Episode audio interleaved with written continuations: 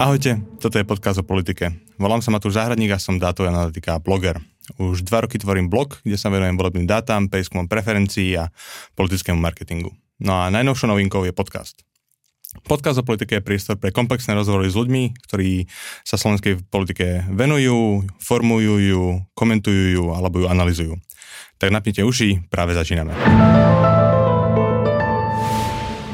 Mojou dnešnou hostou bude Lucia Lacika, kontaktná osoba pre iniciatívu otvoreného vládnutia na Slovensku.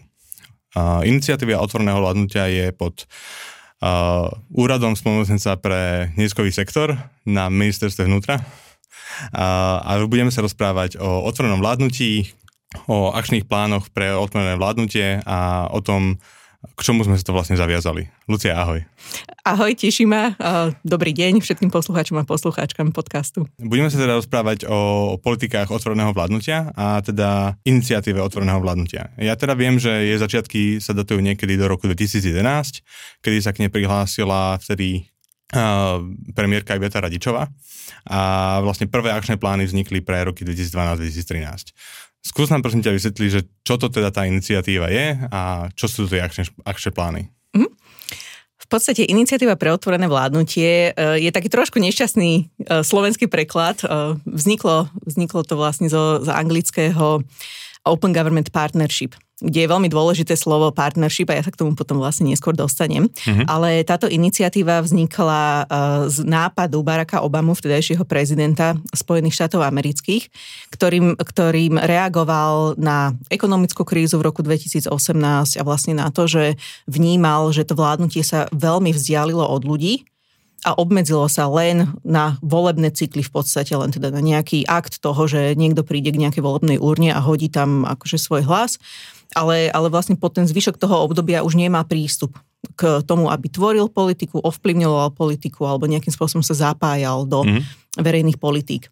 A preto prišiel s touto iniciatívou, ktorú odštartoval na valnom samite OSN v roku 2011 a vlastne otvoril ten priestor krajinám, ktoré sa chceli zapojiť do tejto iniciatívy. Eh, my sme mali vtedy práve pri vláde pani premiérku Ivetu Radičovú, ktorá teda pristúpila eh, do tohto partnerstva alebo do tejto iniciatívy. Ako jedna z prvých krajín vlastne sme sa stali členskou krajinou mm-hmm. tejto iniciatívy a vďaka tomu vznikol aj teda úrad spolnomocnenca vlády pre rozvoj občianskej spoločnosti ktorého hlavnou, jednou z, z hlavných úloh je práve náplňať podmienky členstva Slovenska v iniciatíve pre otvorené vládnutie.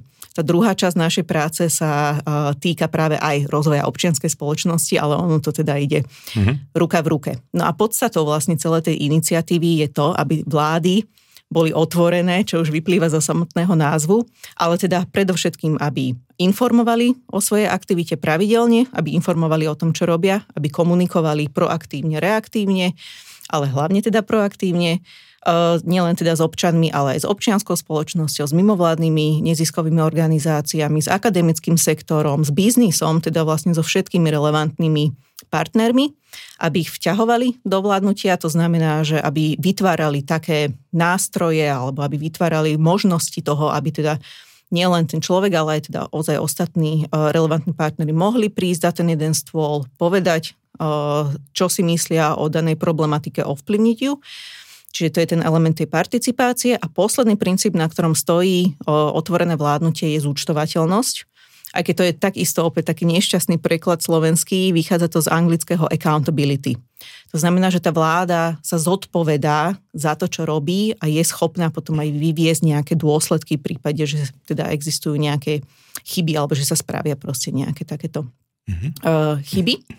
Ale ono v podstate celé je to o kultúre vládnutia hlavne. Uh-huh. Čiže je to o tom, ako kultivujeme vládnutie uh, nielen teda v našej krajine, ale, ale aj v ostatných členských krajinách iniciatívy pre otvorené vládnutie a hlavne teda je to o tej komunikácii, je to o tom partnerstve s tými partnermi z mimovládneho sektora alebo teda z občianskej spoločnosti.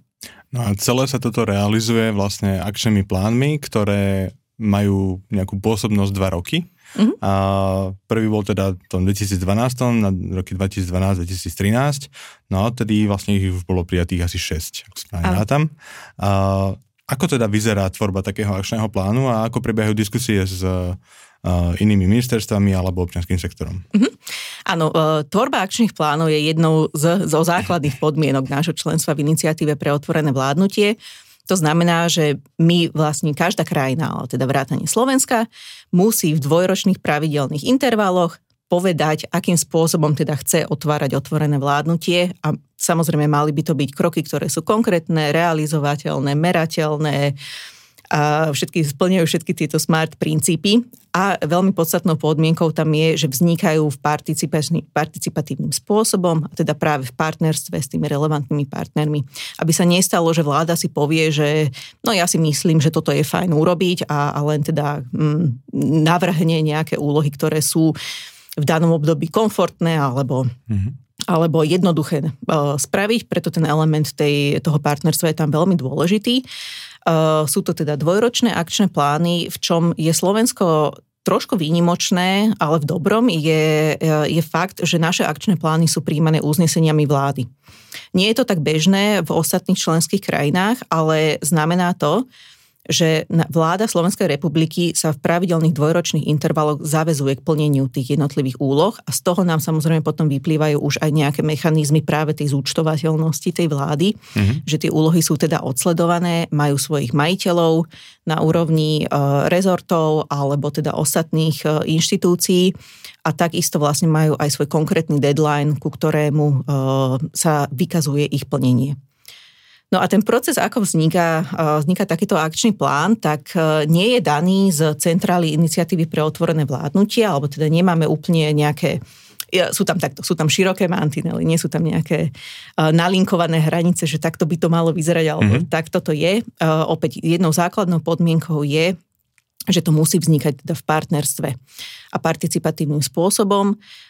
Iniciatíva pre otvorené vládnutie odporúča vytvoriť si tzv. multistakeholder fórum, čo je vlastne taký vznešenejší názov pre širokú pracovnú skupinu. Mm-hmm kde teda skutočne povyšuje sa ten princíp partnerstva na takú úroveň, že predstavitelia rezortov, ministerstiev alebo iných inštitúcií štátnych sedia na jednej úrovni, ja to volám rada, že za okrúhlým stolom, mm-hmm. ale sedia teda na rovnakej úrovni s partnermi z občianskej spoločnosti, z akadémie. Veľmi často máme e, predstaviteľov e, verejnej správy, to znamená samozprávnych krajov, miest, obcí alebo teda ich zastupiteľských organizácií prítomných na týchto zasadnutiach a spolu teda prichádza k tej tvorbe záväzkov Čiže ten podnet môže prísť, samozrejme on môže prísť aj od uh, tej štátnej inštitúcie alebo od strany tej vlády, pretože má dostatočný dostatočnú zásobu informácií o tom, čo je aktuálne, čo sa v krajine deje a mm-hmm. čo by sa mohlo posunúť, ale veľmi dôležitá súčasť toho je, že tie nápady vedia prísť a prichádzajú aj práve z občianskej spoločnosti, mm-hmm. od mimovládnych neziskových organizácií, alebo teda aj napríklad do tej akadémie. A potom dochádza k takému peknému uh, zmiešavaniu alebo teda diskusiách o tom, že um, ako by mal možno vyzerať ten ktorý záväzok alebo už vôbec ktoré témy by sa mali otvárať. Uh, dochádza k naj, najskôr takému akože širokému brainstormingu. Toto sa samozrejme deje proste po po uh, dobu niektorý, niekoľkých stretnutí, hej, že toto nie je vlastne otázka jedného stretnutia. Mm-hmm ale na pravidelných stretnutiach dochádza k postupnému zužovaniu od nejakej veľkej, širokej témy, ktorá je na stole, cez uh, nejaké diskusie o tom medzi občianskou spoločnosťou, um, úradníkmi, úradníčkami, o tom, čo je uh, dosiahnutelné, čo je reálne spraviť za dva roky, čo je, ako, ako sa to dá urobiť, Čiže ono vlastne, ten proces je taká akože veľmi pekná diskusia a na záver ktorého je zoznam úloh v jednotlivých témach, ktoré súvisia samozrejme s otvoreným vládnutím a tieto, tento, tento akčný plán uh, s týmito konkrétnymi úlohami, s konkrétnymi zodpovednými uh, inštitúciami a tými deadlineami následne ide legislatívnym procesom štandardným. OK. A teda hovorila si, že to je taká pekná diskusia a je to tá taká pekná diskusia aj potom, keď to teda dojde na tú vládu, lebo tam sú predstavení už politickí aktéry, ktorí môžu a nemusia súhlasiť s výsledkami rozhovorov na tých nižších úrovniach, by som to nazval. Sice akože povedala si, že to je jeden, že sú to rovní všetci, mm-hmm. ale ako vyzerá potom tá diskusia v tom medzi rezortnom pripomienkovom konaní. Áno, áno, ten legislatívny proces uh, zahrňa ešte trošičku viacej kôl vlastne. Uh, v prvom bode je to aj vnútrorezortné pripomienkové mm-hmm. konanie, to znamená, že uh, my keď, takto ja koordinujem celý tento proces, čiže v konečnom dôsledku nie po týchto diskusiách mám na stole uh, dokument, ktorý má približne 15 strán, ktorý obsahuje e, úlohy, obsahuje nejaké, nejaké filozofické vysvetlenie toho, prečo sa ideme venovať týmto úlohám, obsahuje nejakú krátku analýzu toho, že prečo je to dôležité, ako bude vyzerať ten záväzok, čo sa ním má dosiahnuť, a, a kto je teda zodpovedný za, za jeho plnenie. Mhm. No a potom vlastne ja vezmem tento, tento návrh toho akčného plánu, Pridám k tomu uh, potrebné uh, dokumenty, ktoré teda sú súčasťou legislatívneho procesu. To sú samozrejme nejaké predkladacie správy, doložky vplyvov, veľmi zaujímavé, takisto a tak. A takýto balíček uh, sa posiela teda najskôr na vnútrorezortné pripomienkové konanie, keďže úrad splnomocnenca je súčasťou ministerstva vnútra. Mm-hmm. To znamená, že uh, tento materiál dostanú na pripomienkovanie všetky odbory, všetky sekcie uh, ministerstva vnútra, môžu sa k tomu vyjadriť. Čiže ako keby už prvý náznak nejakej diskusie môže začať priamo na tej ministerskej pôde. Mm-hmm. Na jednej strane je to fajn, lebo vieme tým pádom my si navnímať, že akým spôsobom sa teda to ministerstvo stavia k takémuto materiálu a, a teda čo si o ňom myslí. Doteraz vlastne ja som sprevádzala z tých e, šiestich akčných plánov tri. Tri. Nemala som až taký veľký um, ne, nemal som nejaké veľké diskusie na tej úrovni ministerstva vnútra. Mm-hmm.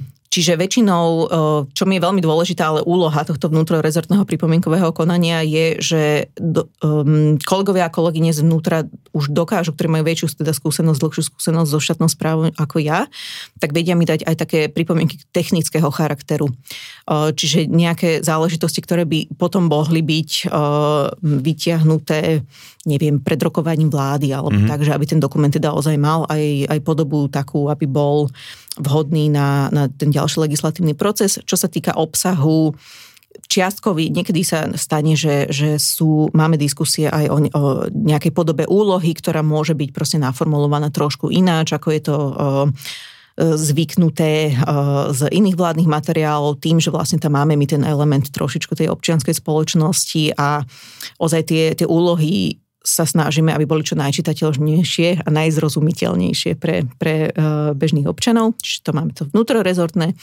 Potom príde na rad uh, predbežné prípomienkové konanie. To je veľmi Uh, tak to, to sa až tak netýka obsahu, lebo to sú presne tie doložky vplyvov. To znamená, že aký, uh, aký vplyv má náš akčný plán a konkrétne úlohy napríklad na rozpočet verejnej správy, hmm či teda budú, koľko budú stať, koľko bude stať to plnenie tých úloh, či to máme pokryté, z akých rozpočtov to má byť pokryté, koľko ľudí bude vyžadovať plnenie týchto úloh, plus sú tam ešte nejaké ďalšie analýzy vplyvov napríklad na politické práva, teda či to pomáha občanom, eh, podporuje to politické práva, mm, samozrejme máme doložku vplyvu na rodinu, tam až tak veľmi nie je úplne jednoduché mm, venovať sa nejakým mhm. vplyvom, hmm. ale plus máme nejaké vplyvy na informatizáciu, čiže či to prináša nejaký nový informačný systém a tak. Prejde aj toto kolo. No a potom ideme presne do toho medzirezortného pripomienkového konania, kedy je materiál zverejnený na verejnom portáli Slovlex Eh, kde sa k nemu môže po dobu hm, desiatich pracovných dní vyjadriť eh, úplne ktokoľvek. To znamená eh, iný, iný rezort, iná inštitúcia, povinne pripomienkujúce subjekty, biznis, občania, mimovládne neziskové organizácie, čiže ktokoľvek. A tuto, áno, toto je to ihrisko, kde dochádza ešte k nejakým úpravám, mm-hmm. aj keď nie je úplne veľmi podstatným, že je pravda, že mne sa Nestalo sa mi, že by, že by prišlo uh, až k takým pripomienkam, že by napríklad um, bolo treba stiahnuť nejakú úlohu, hej, alebo že by niekto vyslovil uh, vyslovene veľký nesúhlas s tým, že, mm-hmm. že toto ideme robiť takýto materiál, lebo čo sa deje vlastne, čo my sme ako keby zaviedli ešte v paralelne uh, k tomuto procesu, tak náš úrad splnomocnenca veľmi aktívne komunikuje s majiteľmi úloh na najvyššej úrovni. Mm-hmm. Že jedna stránka je, že keď už máme teda ten návrh toho akčného plánu, ktorý prešiel tou diskusiou, sedeli tam tí úradníci, tie úradníčky s, e, s ľuďmi z mimovládok a teda bavili sa konkrétne o tých jednotlivých úlohách, tak my, my e, s týmto návrhom takisto paralelne vlastne už na tej najvyššej úrovni komunikujeme, či už s ministrami alebo štátnymi tajomníkmi, štátnymi tajomníčkami a vždy im vysvetľujeme uh, veľmi hlboko do detailov, čomu sa, čoho sa týkajú tie úlohy, čo to znamená pre ich rezort, ako by malo vyzerať to plnenie. Samozrejme, vždy my ponúkame aj teda pomoc nejakú mm-hmm. s náplňaním tých úloh. Čiže týmto si vieme zabezpečiť, že, že ten rezort uh, v tom medzirezortnom pripomienkovom konaní jednak nepríde ten materiál len tak z ničoho nič, mm-hmm. že už tam je vlastne aj nejaká tá proaktívna informácia predtým a že už máme ako keby vydiskutované možno tie trecie plochy a, a teda vieme, čo máme čakať, mm. alebo teda tým pádom aj uh, ten rezort nemá zapotrebné uh, dávať nám nejaké zásadné pripomienky potom v tom medzirezortnom pripomienkom konaní, čo samozrejme nám uľahčuje ďalšiu prácu. Super. A No a teraz spomínala si, že už máš za sebou teda konkrétne tri akčné plány, ktoré si pripravovala. A skúsme prejsť na nejakých detailov, že aké najviditeľnejšie výsledky by sme mohli vidieť niekde na verejnosti z toho, čo si už pripravila v tých akčných plánoch? Mm-hmm. No tých tém za tých 6 akčných plánov už teraz bolo o, veľmi veľa, ale máme také zásadné tri alebo štyri, ktorým sa, ktorým sa venujeme už v podstate od začiatku. Mm-hmm. A jedna z tých tém sú práve otvorené dáta, otvorené informácie, to znamená, že štát sa záväzuje e, poskytovať tie dáta a tie informácie, ktoré nejakým spôsobom nenarúšajú uh, princíp tajnej, utajených skutočností a, a podobne, ale uh, štát sa zaviazal zverejňovať tieto dáta na verejne dostupnom portáli otvorených dát, ktorý vznikol práve aj vďaka iniciatíve pre otvorené vládnutie a dáva ich k dispozícii komukoľvek na to, aby ich užíval, využíval, používal a pracoval s týmito dátami bezplatne a robil s tými dátami vlastne čo uzná za vhodné a ideálne teda, ak z toho vznikne niečo, čo je prospešné pre, pre všetkých občanov alebo obyvateľov Slovenska. A práve dnes vyšla von správa, ktorú vlastne analýza Európskej únie, volá sa to Open Data Maturity Index, mm-hmm. čiže index krajín Európskej únie o výspelosti otvorených dát, v ktorom sme sa oproti minulému roku posunuli o 19 miest a sme vlastne na desiatom mieste. Mm-hmm. A časť, tento, tento index vlastne sleduje štyri oblasti. Ehm, portál otvorených dát, dopad otvorených dát, myslím, že využívanie otvorených dát a ešte jednu oblasť. Mm-hmm. Ale Slovensko aj vďaka tomu, že máme v iniciatíve pre otvorené vládnutie v posledných dvoch akčných plánoch, že sme sa zamerali práve na zvyšovanie dopadu mm-hmm. využívania otvorených dát, tak aj práve vďaka týmto aktivitám postupil o tých 10 miest. Súčasťou toho bolo aj teda, že nám vzniká nový portál otvorených dát, lebo ten aktuálny už je teda trošičku starší, ale mm-hmm. dátová kancelária Ministerstva investícií regionálneho rozvoja a informatizácie, naši partneri v tejto téme na tom veľmi usilovne pracujú a teda aj vďaka, vďaka ich práci sa nám podaril takýto celkom pekný úspech. To je veľmi zaujímavé, na to sa mm-hmm. pozriem. A rovno nadviažem podobnou otázkou, že teda, ak môžeme ísť do príkladov, teda toho, že a, nejaké príklady dobrej praxe, a, aké máme u nás na Slovensku a, a v tom význame, že aká je vlastne pridaná hodnota Slovenska v tom medzinárodnom a, spoločenstve a, a možno aj naopak, a teda, že a, čím by si bola rada, keby sa Slovensko inšpirovalo z zahraničia niečím, čo môžeme domov preniesť? Mm-hmm. Um, veľmi pekným príkladom, ktorý takisto vlastne nadvezuje na princíp transparentnosti, je aj, uh, je aj práca uh, Slovenska v, v téme konečného užívateľa výhod. Mm-hmm. Konečný užívateľ výhod znie hrozne, ale v podstate hovorí o tom, že u koho reálne končia verejné zdroje. Mm-hmm. To znamená, že Schová sa po túto tému aj register partnerov verejného sektora, čo je možno teda uh, známejší register, ktorý, v ktorom, ktorý takisto je verejne dostupný uh, pre každého. A znamená to, že ktokoľvek, ale teda väčšinou toho využívajú investigatívni novinári, si vie nájsť kde reálne skončili um, verejné zdroje, ktoré boli um, teda poskytnuté či už cez verejné obstarávanie alebo cez nejakú, nejakú inú formu, teda kto reálne benefituje z našich verejných zdrojov. Uh-huh. Uh, toto je téma, ktorú my sme vlastne začali, na ktorej teda Ministerstvo spravodlivosti pracuje už od roku 2015, čiže takisto patrí k tým dlhodobejším témam a v podstate um, slúžime, alebo Slovensko slúži v tejto téme ako, ako veľmi dobrý príklad pre viac menej nielen Európu, ale aj celý svet. Uh-huh. A aj uh, vďaka iniciatíve pre otvorené vládnutie sme súčasťou takej pracovnej skupiny, ktorá má anglický názov Beneficial Ownership Leadership Group, čiže líderskej skupiny pre konečného užívateľa výhod, uh-huh. kde teda vieme zdieľať aj naše skúsenosti. Veľmi fajn máme nastavený systém verifikácie tých konečných užívateľov, teda že to nie je len, že niekto si napíše, že neviem, kto je môjim konečným užívateľom, ale máme reálne nastavený systém, ako, veri, ako sa dajú verifikovať tieto dáta, je tam veľmi dobre nastavený mechanizmus, pokiaľ existujú pochybnosti, že teda ten konečný užívateľ nemusí byť skutočne ten reálny užívateľ, ktorý teda ten užívateľ, ktorý je uvedený v registri, nemusí byť ten, ten, ktorý je reálny, čiže aj na toto máme nastavený veľmi dobrý systém, o ktorý teda sa delíme aj, nie že sa o neho delíme, ale vlastne vieme inšpirovať iné krajiny mm-hmm. našou skúsenosťou. Čiže toto je takisto veľmi pekná téma, ktorá aj vďaka iniciatíve pre otvorené vládnutie už dlhodobo teda ju vedieme. Mm-hmm. Super. A, no a teda spomínala si, že aj nejaké možnosti zapojenia sa súkromného sektora a, a teda rozumiem tomu teraz správne, že to nie je len o tom, že samozpráva a neziskové združenia a, a vláda, teda exekutíva, ale že je tam priestor aj pre súkromný sektor a podnikateľov. Ako sa teda oni môžu zapojiť do, do otvoreného vládnutia? Teda nie len ako byť príjimatelia, ako napríklad v tom registri uh, partnerov, ale, ale čo môžu oni poskytnúť, dodať, zlepšiť? Uh-huh. Uh, tak možností je veľa, ale väčšinou to naj, naj, naj, najväčšie okno uh, alebo tá najväčšia príležitosť na zapojenie sa je práve, keď sa otvára tvorba nového akčného plánu.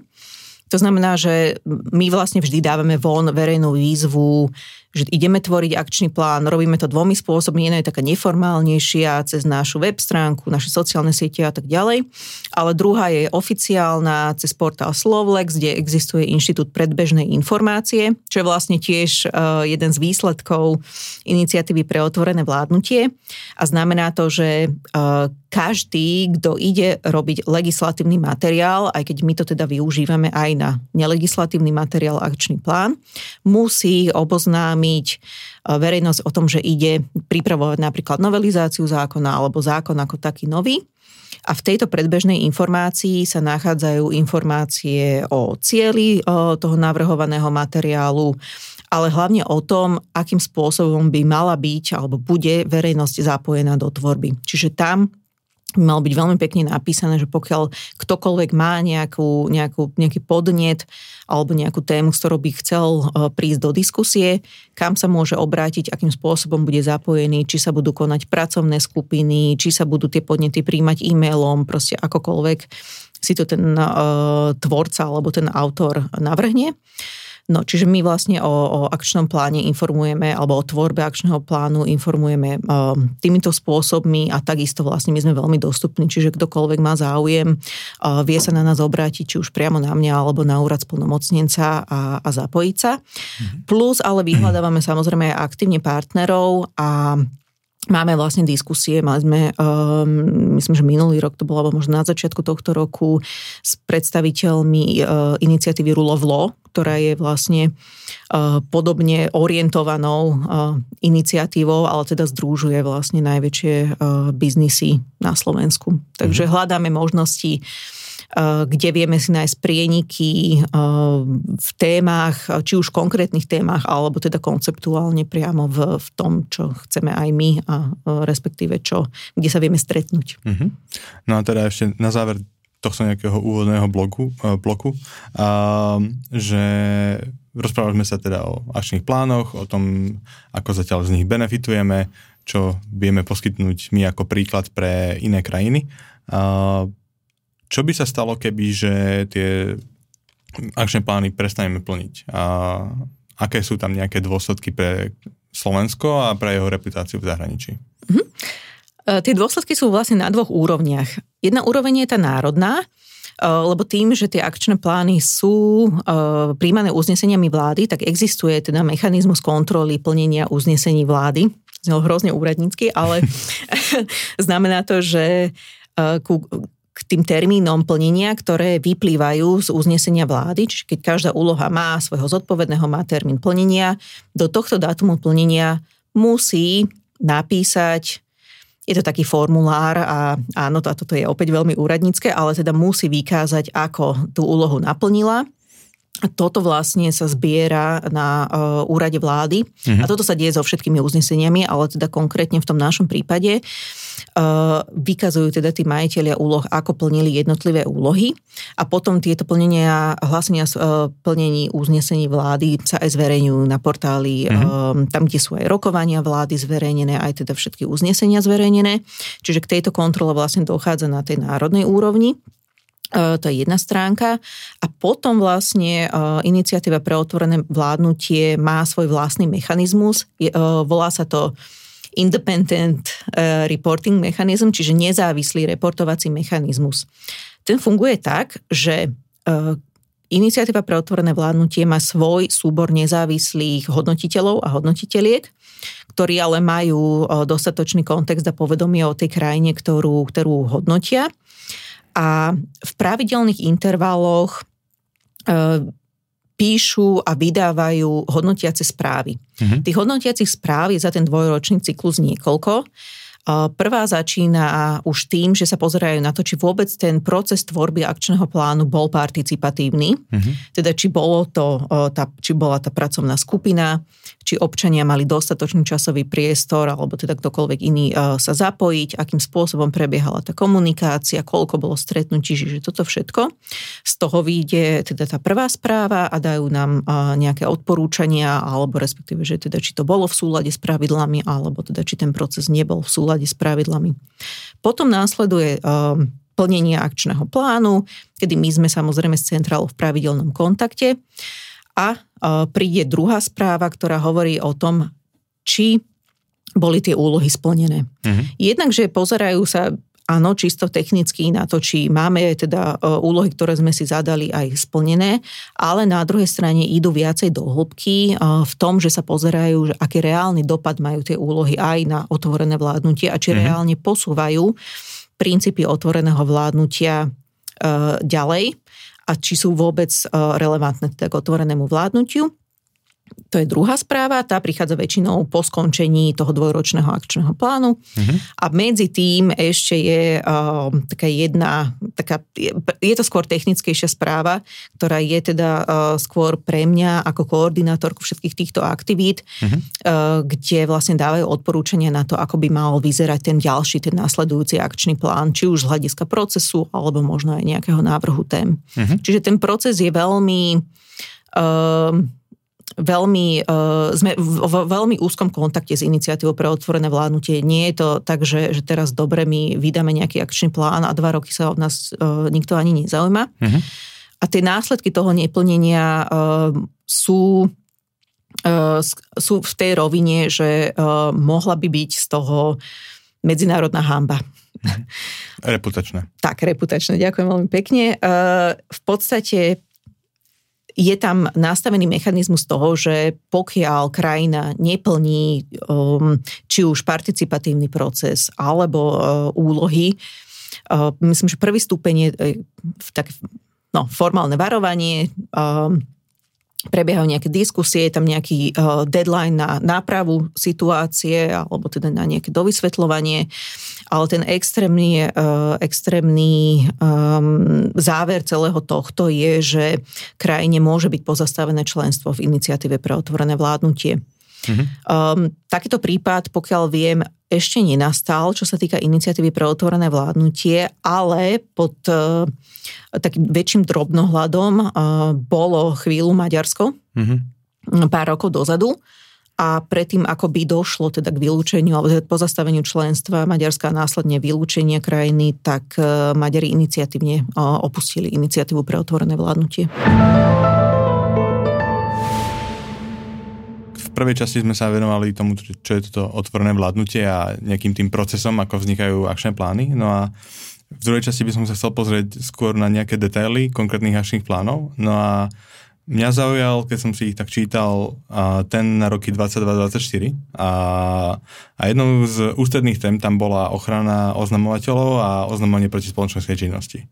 No a toto je pomerne dnes horúca téma vďaka nástupu novej vlády a, a najmä vďaka krokom ministra vnútra, teraz. A mňa by zaujímalo, že ako vnímaš uh, kroky novej vlády v tejto oblasti, a respektíve, že či uh, tieto kroky ohrozujú naše záväzky, a tak ako to vlastne tvrdí opozícia, dnes sa konajú protesty proti niektorým z tých krokov. A ako to vnímaš ty na iniciatíve otvoreného vládnutia? Uh čo sa týka záväzkov úradu oznamovateľov um, proti spoločenskej činnosti v akčnom pláne, my sme veľmi radi, že sa nám vlastne pred dvomi rokmi podarilo nadviazať takúto spoluprácu uh, práve s novovznikajúcim úradom. My keď sme mali tie diskusie o tom, že, že ako by mali vyzerať uh, tie záväzky, tak uh, musím povedať, že práve v tomto akčnom pláne za okolností myslím, že uh, ochrany oznamovateľov sa týka najviac záväzkov.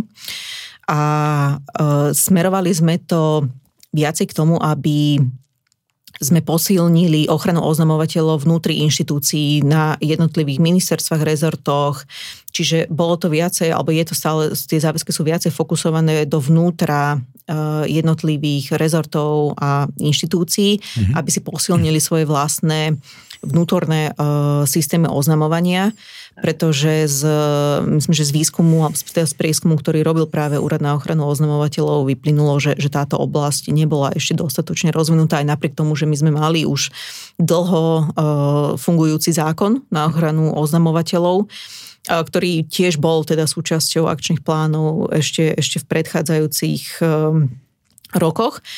A, ale teda tá aplikačná prax e, nebola až taká dostatočná, čiže mm, v, ak, v akčnom pláne na roky 2022-2024 sa úrad, spolnomocne, uh, úrad uh, na ochranu whistleblowerov um, sústredil práve na to, aby budoval kapacity um, ľudí, ktorí sú zodpovední na jednotlivých uh, ministerstvách uh, za Oznamovanie. Za oznamovanie viac menej, alebo za to, aby zbierali teda tie podnety. Mm-hmm. Čiže toto, toto sa deje. Pravidelne viem, že, že sa konajú školenia, ktoré, ktoré teda mhm. pomáhajú mm-hmm. práve týmto zodpovedným osobám, ako si majú nastaviť takto systém, ako by to malo vyzerať mm-hmm. a podporujú vlastne budovanie aj dôvery toho, že, že úradník alebo úradníčka, ktorý sa stretne s nejakým niekalým správaním, vie, na koho sa má obrátiť a ten človek vie, ako má postupovať. A samozrejme teda aj vie o tom, že uh, aké má kompetencie právomoci úrad na ochranu oznamovateľov a čo všetko uh, môže, uh, alebo akú ochranu mu môže poskytnúť. Takže toto je ako keby jedna časť tých záväzkov. My v tomto vlastne pokračujeme aj v aktuálnom akčnom pláne na mm-hmm. roky 2024-2026. Mm-hmm. Plus, ale viem, že sme sa tam rozprávali o tom, že by bolo možno fajn uh, rozšíriť uh, trošku nielen teda budovanie tej kapacity, ale už začať pracovať aj na nejakom zbere dát a na tom, že akým spôsobom vyzerá, alebo kam sa posunula teda tá ochrana oznamovateľov mm-hmm. vnútroinštitucionálne. Čiže viem, že aj na tomto budeme pracovať. My teda, hovorím, veľmi radi budeme pracovať aj naďalej s úradom na ochranu oznamovateľov, lebo presne toto je jedna z tém, Eh, iniciatívy pre otvorené vládnutie celosvetovo. Uh-huh. Nie, je to, nie je to niečo, čo um, je jedinečné len pre nás, uh-huh. Ale, ale je to téma, ktorá sa rozvíja aj v iných členských krajinách iniciatívy pre otvorené vládnutie. Uh-huh. Čiže rozprávame sa v tých podmienkach, že sa teda vymenili aj pri, pri kormidle nejaká politická moc a, a mňa by zaujímalo, že ako prebieha takéto zladenie sa s tým, touto zmenou z pozície štátnej úradničky. A nie je to prvýkrát, hej, že, že ty si vlastne už pripravovala akčné plány naprieč rôznymi volebnými obdobiami, naprieč rôznymi vládmi, vládami vlastne už len tento rok uh, bol, bol podľa mňa plný neistoty, uh, aj vďaka poverenej vláde, aj úradníckej vláde, aj predčasným voľbám. Čiže aké náročné to bolo a ako, ako sa vlastne pre, preberá takáto agenda zase že novým smerom tak často? Uh, hej, on, posledné dva roky boli, boli dosť náročné, pretože ja som vlastne akčný plán uh, na roky 2022-2024 robila minulý rok, v roku 2022 a mm-hmm. tento rok som si to opäť vlastne zopakovala, čo som až tak úplne nečakala. Uh, nebolo to úplne jednoduché, Musím povedať, uh, pretože je to, um, je to veľa, veľmi veľa logistiky, veľmi veľa komunikácie, veľmi veľa zľaďovania sa uh, s rôznymi dru, dru, s rôznymi typmi partnerov, mm-hmm. lebo inú komunikáciu je treba mať s úradníkmi, s úradníčkami, iný typ komunikácie treba mať vlastne s ostatnými partnermi a do toho treba vlastne sa ladiť na témy, ktoré, sa, ktoré sú aktuálne. Samozrejme treba brať do úvahy situáciu, ktorá sa deje vlastne na tej národnej úrovni, čiže vôbec to nie je jednoduché, uh-huh. ale, ale no, snažili sme sa. Um, je to, Takto, áno, my, my sme si vlastne akčné plány sú tu už od roku 2011 a vždy boli um, príjmané, nemali sme nejaký veľký uh, veľký um, konflikt? Ani nie konflikt, ale vlastne išli, vždy išli postupne, hej, mm-hmm. že mhm. nestalo sa nám, že by sme mali nejaký veľký výpadok mm-hmm. uh, kvôli tomu, že, že by uh, sa to niekde zastavilo. Mm-hmm. Čiže uh, je ono veľmi závisí od toho, že akým spôsobom sú formulované tie úlohy, aj uh, aké témy sú pokryté, že uh, v tomto je e, iniciatíva pre otvorené vládnutie e, fajn, že máme za tým jedným stolom uh, aj teda tých štátnych úradníkov, úradničky, máme aj tú občianskú spoločnosť a dochádza tak tej, tam k tej diskusii aj v tom, že aj sú to hlavne, že je dôležité, že sú to neformálne diskusie, mm-hmm. že uh, na obidvoch stranách uh, si vieme určiť nejaké hranice, nejaké limity a vieme sa rozumne dohodnúť, že kde to má zmysel a ako ďaleko sa dá vlastne spolupracovať, ako ďaleko sa dá zájsť v tých jednotlivých témach a takisto, čo je, čo je veľmi, veľmi dôležitou súčasťou toho celého sú potom tie, tie high level rozhovory s jednotlivými ministrami alebo teda štátnymi tajomníkmi, kedy uh, zatiaľ ja som sa až tak, akože nestretla som sa zatiaľ s nejakým fakt, že vyslovene veľkým odporom proti jednak nejakým témam alebo, alebo úlohám, že, že vždy sa dajú veci rozumne vysvetliť. A tak vlastne to bolo aj za tie posledné tri, tri akčné plány, ktoré, ktoré som teda koordinovala. Um, akože tá otázka tam je vždy, najväčšia dilema vlastne pri týchto akčných plánoch je, že do akej miery uh, sa dá byť ambiciózny natoľko, aby to napríklad boli nejaké veľké veci, um, ktoré by zásadným spôsobom teraz formovali celú krajinu, lebo to je ako keby tá jedna strana toho akčného plánu, ktorý mm-hmm. t- môže byť takýto samozrejme, pokiaľ sú vhodné podmienky.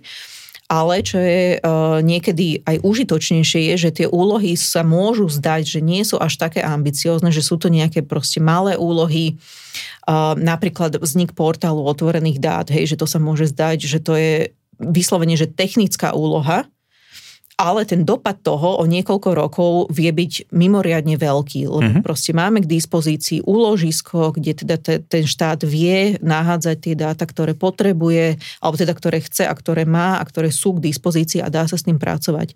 Čiže ako keby tam treba veľmi, uh, nie že veľmi, ale treba balansovať medzi uh, tým, kedy je situácia a, a samozrejme aj ktorej témy sa to týka, že vieme po, urobiť veľmi veľký krok, Mm-hmm. A kedy vieme ísť malými postupnými krokmi, ktoré ale budú mať taký istý alebo možno aj väčší dopad potom v budúcnosti. Mm-hmm. Nadvezuješ úplne na moje otázky, takže pýtam sa ďalej. A že ako hodnotíš teda ciele toho nového akčného plánu, ktorý bol príjmaný len pár dní pred voľbami a, a, a ako sme sa vlastne bavili, že teda bol príjmaný počas rôznych zmien vlády a ešte, ešte spomínal, že vlastne rok, rok predtým sa začal pripravovať a, a rovnako tak, že, že ako očakáva, že sa bude dariť s jeho plnením v nových podmienkach. Mm-hmm. No tento akčný plán, tento najnovší vlastne akčný plán, ktorý príde do platnosti v podstate v roku 2024, ale už teda ho považujeme za, za náš akčný plán, ktorý už je. Uh, lebo teda niektoré úlohy sa začínajú plniť až v roku 2024 tak uh, ja ho považujem za doteraz uh, najambicioznejší. Okay. Podľa mňa áno, uh, lebo je výsledkom nie len um, nejakého nášho zaužívaného procesu, ale my sme počas tvorby do neho ešte pribrali uh, záväzky ďalšej medzinárodnej iniciatívy Samitu za demokraciu. Mm-hmm. No a Summit za demokraciu uh, je taký, taký vlastne návrh uh, aktuálneho prezidenta Spojených štátov amerických Joea Bidena, ktorý teda tým reflektoval na uh, pokles demokracie všade vo svete. A on teda zvolal v roku, myslím, že prvé stretnutie bolo v roku 2021, veľký celosvetový meeting, kde teda krajiny prišli nie, 2022, pardon, a veľký celosvetový meeting, kde, kde krajiny teda prišli so, uh, opäť so záväzkami, ktoré mali za cieľ podporovať, alebo majú za cieľ podporovať uh, rozvoj demokracie, slobodu médií a opäť participáciu, čiže s témami, ktoré sú veľmi príbuzné iniciatíve pre otvorené vládnutie. No a tým, že, že Slovensko je relatívne malá krajina, tak uh, boli sme samozrejme prizvaní aj do tohto procesu na národnej úrovni uh, spolu s ďalšími partnermi z, aj z mimovládok, ale aj z, zo štátu. A takým logickým vyústením toho bolo, že iniciatíva pre otvorené vládnutie, tak ako je nastavená, ponúka veľmi pekný priestor jednak na um, pritiahnutie tých záväzkov Slovenska v rámci samitu pre demokraciu, ktoré boli boj proti korupcii, mm-hmm. čiže uh, opäť um, konečný užívateľ výhod, hej, ochrana whistleblowerov, vlastne všetky tieto témy. Mm-hmm. Um, ďalšou veľkou témou, ktorú Slovensko uh, pod týmto samitom ťahalo, bola práve sloboda médií, ochrana novinárov. Mm-hmm. A tretiou témou veľkou je participácia. Čiže uh, my sme sa vlastne dohodli, že vieme prevziať niektoré záväzky, ktoré si Slovensko dalo v rámci samitu za demokraciu do iniciatívy pre otvorené vládnutie, do akčných plánov, čím im vieme dať opäť toho majiteľa a aj ten termín na to plnenie. Mm-hmm. A preto vlastne ja si myslím, že, že toto je teda jeden z tých najambicioznejších akčných plánov, ktoré sme mali.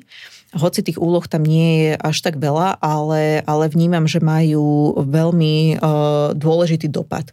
No a plus teda vlastne v tomto najnovšom akčnom pláne uh, máme, uh, teda pokrývame, uh, som hovorila, slobodu médií, ochranu novinárov, máme tam ochranu whistleblowerov, opäť, opäť sa sústredujeme na ten dopad otvorených dát a teda to využívanie a reálne používanie uh, otvorených dát.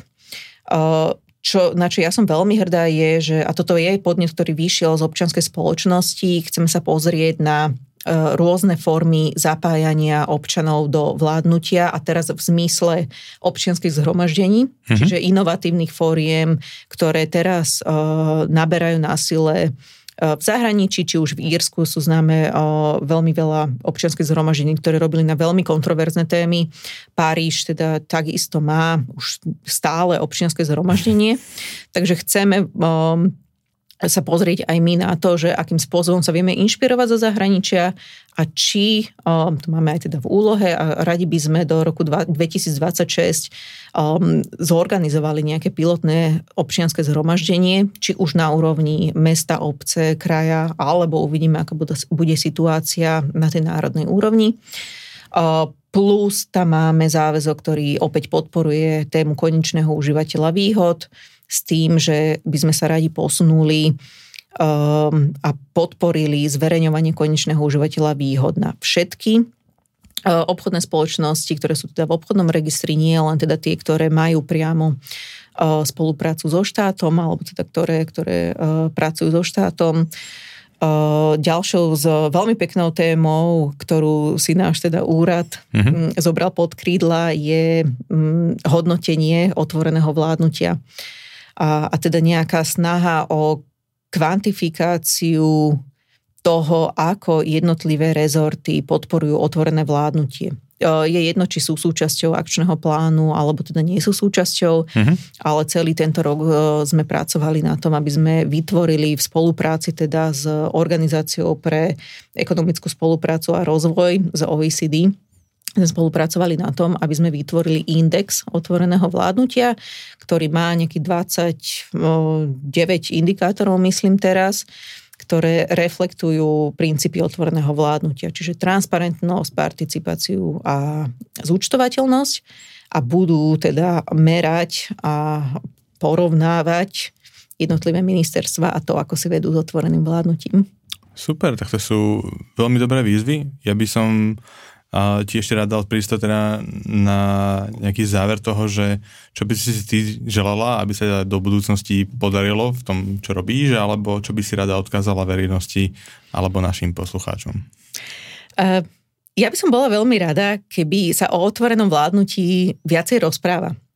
Že jedna vec je, áno, sú tie akčné plány a sú tam tie konkrétne úlohy, a, a toto všetko sa ale môže zdať veľmi vzdialené bežnému človeku.